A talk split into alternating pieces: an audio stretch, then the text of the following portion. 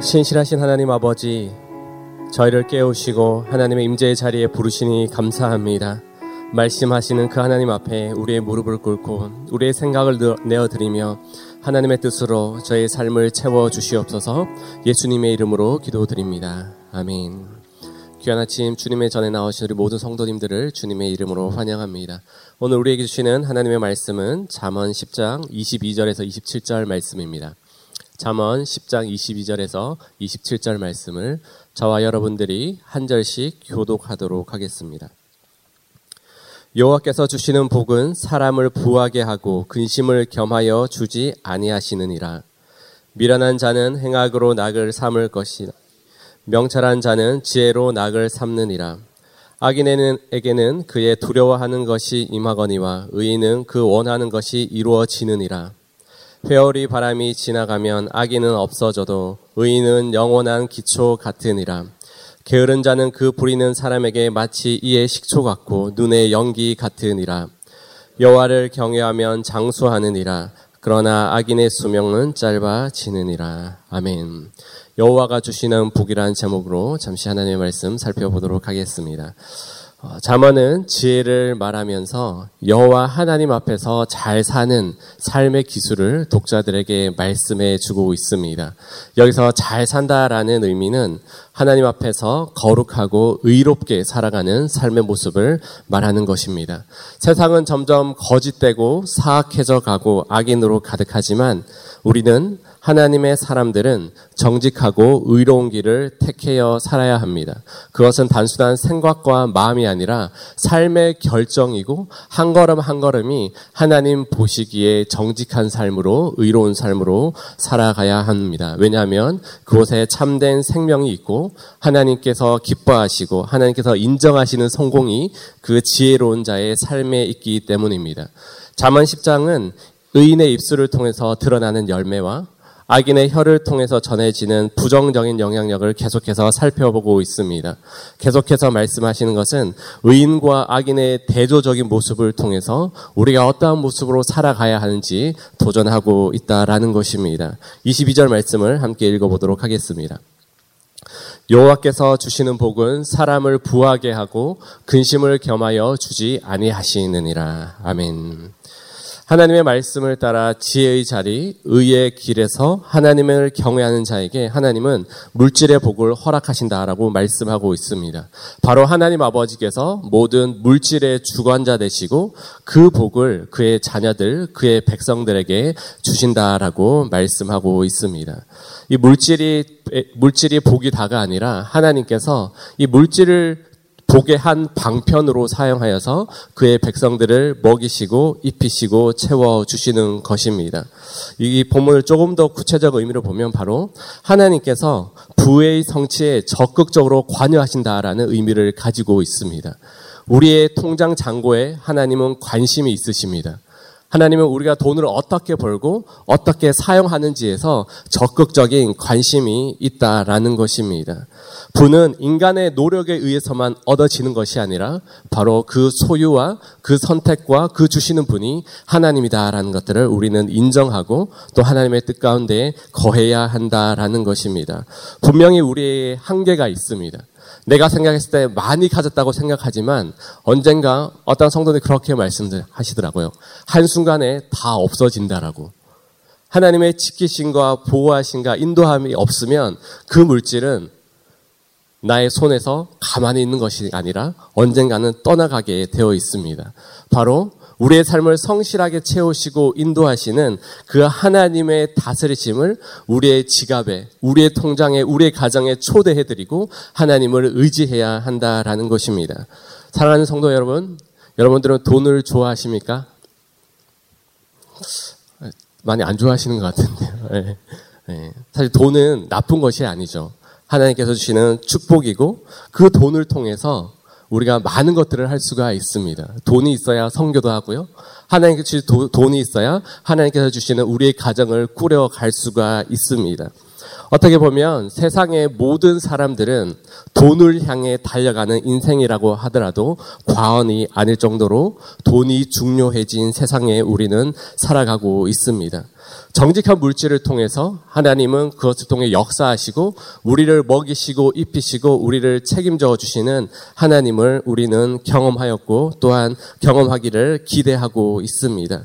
하나님께서 주시는 그 물질, 그 돈을 통해서 하나님께서 많은 일들을 이루어 가시는데 그 복을 우리가 누리고 그것을 감사하고 그것을 통해서 우리의 삶이 더욱더 하나님과 깊은 관계로 나아가야 하는 축복을 누려야 하는 것입니다. 우리가 언뜻 보면 하나님을 믿지 않는 사람이 오히려 더 많은 돈을 가지고 있고 더 많은 것을 누리는 것 같습니다. 맞습니다. 하지만 그 화려함 뒤에 숨겨진 그 아픔과 그 염려와 그 근심은 우리는 본받지 않아도 되는 것입니다. 이 복을 구하기 전에 우리에게 물질을 주시는 그 하나님을 구하기 전에 우리가 꼭 마음에 새겨야 하는 것이 있습니다. 뭐냐 하면 바로 이 물질의 복 또한 하나님의 큰 은혜의 우산 아래 있는 하나의 방편이다라는 사실입니다. 지금 현재의 상황을 하나님께서 허락하셨고 하나님께서 직접 운행하시는 그 물질의 복 가운데 나의 삶이 감사함으로 서 있는지 아니면 여전히 세상 사람처럼 여전히 그 돈을 구하고 이 새벽에 나오는 것도 돈을 구하기 위해 나오지 않았나 우리는 점검해 보아야 하는 것입니다. 이 물질을 구하기 전에 지금도 나를 지키시고 보호하시고 우리의 가정을 싸매고 인도하시는 그 하나님의 주권을 인정하고 그것을 삶의 고백으로 드려져야 한다라는 것입니다. 하나님의 절대적인 다스리심이 지금 오늘도 우리와 함께 하고 계신 줄 믿습니다. 그렇기 때문에 우리는 지금 나에게 주어진 돈을 보고 통장에 찍힌 그 잔고를 보고 두려워하고 염려하는 것이 아니라 더욱더 하나님을 향한 간절한 믿음과 하나님과 동행하고 하나님께서 나의 지금 주신 그 환경 속에 감사할 수 있는 믿음이 우리 가운데 있어야 할 줄 믿습니다. 아울러 우리는 이미 구원의 은혜를 받았고요. 그 영원하신 그 하나님의 손안에 우리의 인생이 있다라는 것을 기억해야 하는 것입니다. 하나님께서 주신 구원의 은혜는 잊어버린 채 세상 사람들처럼 어떻게 하면 내가 더 가질까? 우리의 자녀들에게 어떻게 하면 더 많은 것을 물려줄까? 고민하는 것이 아니라 구속의 은혜에 감사하고 다른 세상의 어떤 것을 구하게 되면 결국은 그 구원의 은혜를 너무 평가절하하게 되는 것입니다. 우리를 위해 죽으시고 부활하신 그 하나님의 은혜에 감사함으로 나아가고 지금도 나의 삶을 굳건히 지키시고 우리의 자녀들의 인생, 우리의 가정의 재정적인 부분들도 하나님께 맡겨 드릴 때에 하나님께서 주시는 그 은혜가 더욱더 크게 되는 줄 믿습니다. 오늘의 말씀은 하나님의 주신 물질의 복 가운데 가장 특징을 비교하고 있습니다. 바로 근심을 주지 않는다라고 이렇게 말을 하고 있습니다. 물질에 휩쓸려 다니는 인생이 아니라 바로 그 마음 가운데 하늘의 평강을 주시겠다라고 말씀을 하고 있습니다. 하나님이 원하시는 방법대로 정직하게, 진실하게, 성실하게 벌어진 그 물질에 그 마음까지도 하나님은 평안함으로 인도해 주시겠다라고 말씀을 합니다. 마음의 근심은 심령을 상하게 한다고 말씀합니다. 심령의 근심은 뼈를 마르게 한다라고 말씀합니다. 혹시 여러분들 물질 때문에 잠을 설치신 적이 아마 있으실 수도 있습니다. 하지만 디모데전서 6장 10절은 이렇게 말씀하고 있습니다. 다 함께 읽겠습니다. 돈을 사랑함이 일만하게 뿌리가 되나니 이것을 탐내는 자들은 미혹을 받아 믿음에서 떠나 많은 근심으로써 자기를 찔러도다. 물질의 주인 대신 하나님보다 돈을 더 사랑하게 되는 것이 사는 것이 악의 뿌리가 되고 돈을 사랑하게 되면 결국은 하나님을 떠나게 되어 있습니다. 이것은 영적인 원리입니다. 돈을 사랑하는 것보다 우리는 하나님을 더 사랑해야 하고 그 하나님의 주권을 인정함을 통해서 우리의 삶 가운데 이끌어 가시는 전능하신 하나님을 경험해야 하는 것입니다. 하나님께서 주시는 방법대로 물질을 다스리지 않으면 아무리 물질이 많다고 하더라도 근심과 염려로 그 인생은 가득한 것들을 보게 됩니다. 참된 평화는 다 사라지고 어떻게 하면 내가 가진 것을 어떻게 하면 유지할까? 어떻게 하면 그것을 더 많이 불릴까 염려하고 근심하다 보면 오히려 하나님보다는 하나님의 주권을 인정하고 하나님께 그 삶을 드리기보다는 돈에 얽매여서 믿음을 떠나는 것을 보게 됩니다. 어, 저는 쉽지 않은 유학 생활을 했던 것 같습니다. 말씀을 준비하면서 참 기억에 남는 것은 힘들고 어려울 때마다 물질을 하나님께 강구했는데요. 음, 하나님께서 독특한 방법으로 저에게 먹이셨습니다. 제가 성기된 한 이민교회에서는 한 성도님께서 전도사님들을 위해서 매달 쌀을 한 포씩 선물로 주셨습니다. 그래서 처음 받았을 때는 그걸 왜 주실까라고 생각을 했었었는데 지금 생각해 보면 어떻게 보면 그것이 저와 저희 가정의 생명과 같은 것이었습니다. 쌀이 흔할 수도 있다고 생각하지만 가난하고 쉽지 않았던 유학 생활에 있었던 그 쌀 한 포대와 그것을 한 달씩 받을 때마다 그것이 참 격려가 되고 참 감사했던 그런 마음이 생각이 납니다.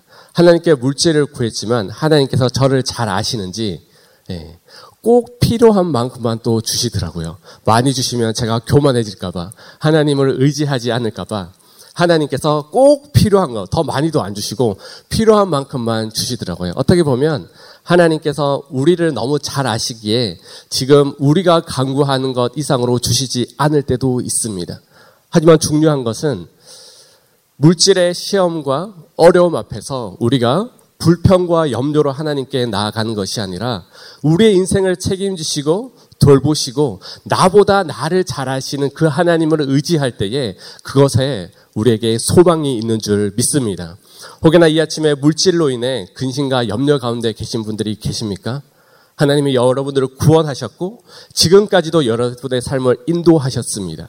그 하나님 아버지께서 물질의 주관자 되시고 물질로 복을 주시는 그 하나님께 여러분들의 삶을 의탁하고 여러분들의 마음을 드렸을 때에 여러분들을 신실하게 지키시고 보호하시는 그 하나님의 은혜를 경험하기를 주님의 이름으로 축복합니다. 여러분들의 가진 물질의 주인은 누구인지 고민하시기 바랍니다. 누가 주셨습니까? 지금 가지고 계신 통장의 잔고를 보고 혹시 평안함을 느끼십니까? 아니면 하나님 때문에 평안함을 느끼십니까? 여러분들 고민해 보셔야 합니다. 물질이 부족하지만 그래도 불구하고 우리가 하나님을 원망하는 인생이 아니라 하나님께서 우리를 채워가지고 이끌어 가실 것이라는 그 믿음을 가지고 함께 기도할 때에 시편 23편의 다윗의 고백처럼 여호와는 나의 목자시니 내가 부족함이 없으리로다. 또한 욥의 고백처럼 주신이도 여호와시요 치하신이도 여호와시라고 고백할 수 있는 귀한 은혜의 자리에 가는 우리 귀한 성도님들이 되기를 주님의 이름으로 축복합니다. 우리 23절에서 25절 말씀을 읽도록 하겠습니다. 미련한 자는 행악으로 낙을 삼는 것 같이 명찰한 자는 지혜로 낙을 삼느니라. 악인에게는 그의 두려워하는 것이 임하거니와 의인은 그 원하는 것이 이루어지느니라. 회오리 바람이 지나가면 악인은 없어져도 의인은 영원한 기초 같으니라. 아멘. 23절, 25절 말씀은 의인과 악인의 다양한 모습을 비교하면서 묘사하고 있습니다. 하나님의 지혜를 떠나 미련한 자, 악인, 게으른 자들은 그 길은 점점 악으로 치닫게 되고 그 속에서는 아무 행복을 느끼지 못하게 됩니다. 그들의 마음 속에는 두려움과 염려로만 가득한 인생인 것을 보게 됩니다. 자신이 가진 재산과 행복을 잃어버릴까봐 두려워하고 있습니다. 인간의 단절, 인간관계의 단절을 두고 두려워하고 있습니다. 결국 사단의 거짓 음성에 쏟고 그 자리를 떠나지 못하며 여전히 계속해서 악의 자리에 거하는 것들을 볼 수가 있습니다. 이들의 결국은 회오리 바람과 같은 하나님의 심판이 올 때 그들은 온전히 서지 못하고 멸망하는 것을 보고 있습니다. 그들이 믿던 세상의 가치, 그들이 추구하던 물질, 그들이 바라고 원했던 제약의 모습은 결국 멸망의 모습으로 마무리될 것입니다. 죄를 짓고 하나님을 떠난 악인은 결국 그 모든 것들이 하나님 앞에서는 아무것도 아니고 심판의 모습만 남게 되는 것을 봅니다. 반면에 이와는 대조적으로 명찰한 자, 지혜 있는 자, 의인은 그 지혜로 그 삶의 기쁨이 된다라고 말씀하고 있습니다.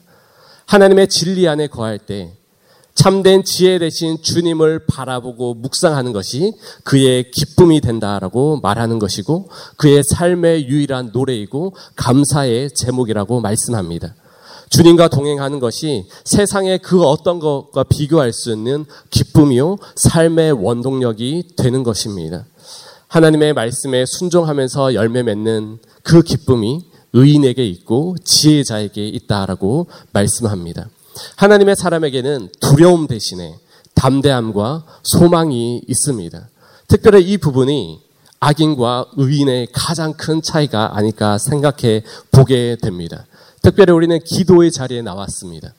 하나님께 우리의 삶을 내어드리고 우리의 삶 가운데 하나님을 초청하고 오늘 하루의 삶에도 말씀으로 나의 삶을 변화시켜 주십시오. 기도하는 가운데 하나님의 일하심을 기대하는 다가올 날에 대한 소망과 믿음을 통해서 우리는 하나님의 역사를 보게 될 것입니다. 더 이상 두려워하고 염려하는 인생이 아니라 나의 삶의 인생의 도화지에 하나님과 함께 그려갈 하나님의 꿈을 함께 그려갈 그 인생이 세상의 그 어떤 곳과 비교할 수 없는 영광이요 기쁨이 되는 줄 믿습니다. 하나님을 기대하는 인생은 세상의 악인의 인생과 비교할 수 없는 존재 자체가 다른 사람인 것입니다. 특별히 우리의 삶 가운데 찾아오셔서 우리에게 지혜를 주시고 우리의 능력을 주시고 더 이상 세상을 바라보는 것이 아니라 하늘을 바라보고 살아가는 그 자에게 하나님께서는 놀라운 능력과 축복으로 함께 하십니다. 아울러 세상에 회오리 바람이 불어오더라도 쓰러지지 않고 넘어지지 않고 멸망하지 않고 영원히 우리의 삶을 지키실 그 하나님을 함께 바라본다라는 것입니다. 시편 125편 1절 말씀을 읽어보도록 하겠습니다. 여호와를 의지하는 자는 시온 산이 흔들리지 아니하고 영원히 있음 같도다. 사랑하는 성도 여러분, 우리는 함께 하나님을 의지하는 자로 이곳에 나와 있습니다. 흔들리지 않고 영원히 있다라고 말씀하고 있습니다. 때로는 우리의 믿음이 좋았다가도 얕아질 때가 있습니다. 그때는 세상의 작은 어떠한 유혹과 핍박이 오면 너무 많은 흔들림과 연약함을 볼 수가 있습니다. 하지만 우리의 삶을 기도로 채우고 말씀으로 채우고 그 하나님의 그 반석 위에 우리의 삶을 굳건히 세웠을 때에 하나님께서는 우리를 요동하지 않는 신실한 하나님의 사람으로 지키시고 인도하고 계신 줄 믿습니다. 쉽사리 믿음의 자리에서 떠나는 것이 아니라 더욱더 하나님을 의지하고 지혜의 자리에 거하고 하나님의 말씀으로 우리의 삶을 살아가기를 결단하는 모든 하나님의 백성에게는 어떠한 시험과 회오리 바람이 오더라도 넘어지지 않고 휩쓸리지 않고 더욱더 주님 안에서 주시는 그 평안과 견고함을 경험하게 되는 줄 믿습니다.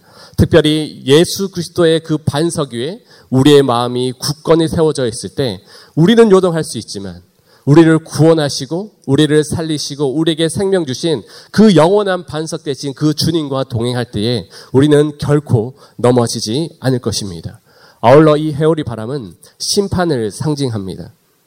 최후에 있을 두려운 심판 앞에서 우리는 당당할 수가 있습니다. 왜냐하면 우리는 구원받은 의인이기 때문에.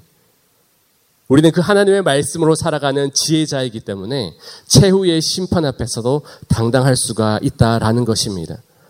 지금의 눈앞에 보이는 현상이 다가 아니라 우리의 창조주 되시고 구원자 되신 그 하나님 앞에 우리는 언젠가는 설 것입니다. 그날을 바라보고 이 땅에서의 삶을 지금 조금 누리지 못하는 것에 아쉬워하는 것이 아니라 더욱더 주님을 바라보고 주님께서 주시는 그 믿음과 의와 그 하나님께서 주시는 그 지혜의 길을 걸어갈 때에 우리는 주님 앞에서 당당히 부끄러운 모습이 아니라 감사와 기쁨으로 주님 앞에 서게 되는 줄 믿습니다. 결국 그 앞에서 우리를 의롭다 하시고 우리에게 상 주시고 위로하고 격려하시는 그 하나님 아버지의 놀라운 성품과 그 따뜻함을 우리는 그 자리에서 충분히 경험하게 되는 줄 믿습니다. 우리가 더욱더 하나님 안에 거하고 하나님께서 주신 그 사랑으로 우리의 삶 가운데 걸어갈 때에 우리는 온전히 이루어질 심판 날에 담대함으로 주님의 얼굴을 구하고 바라볼 수 있다라는 것입니다.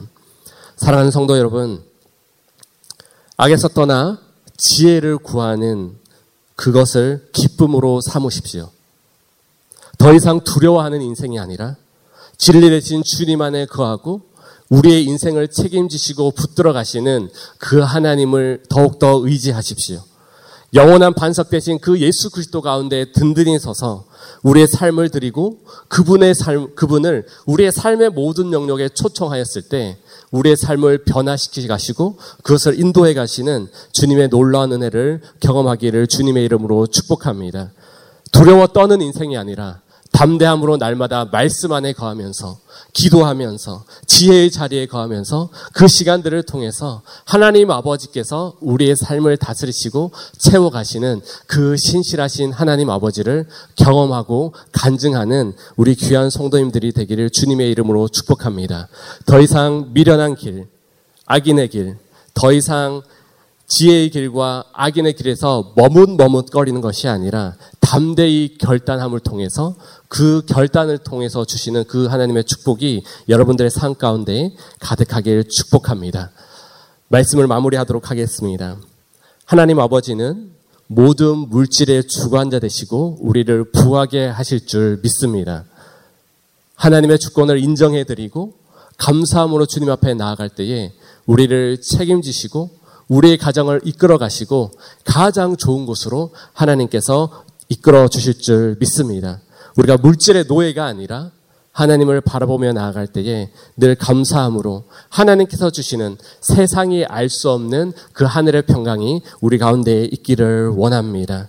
영원한 반석 대신 예수 그리스도 위에 든든히 서서 주님과 동행할 때에 우리가 더욱더 하나님을 의지하고 하나님께서 우리의 삶 가운데 찾아오셔서 역사하실 것을 기대하고 소망하는 이 아침이 되기를 주님의 이름으로 축복합니다. 함께 기도하겠습니다.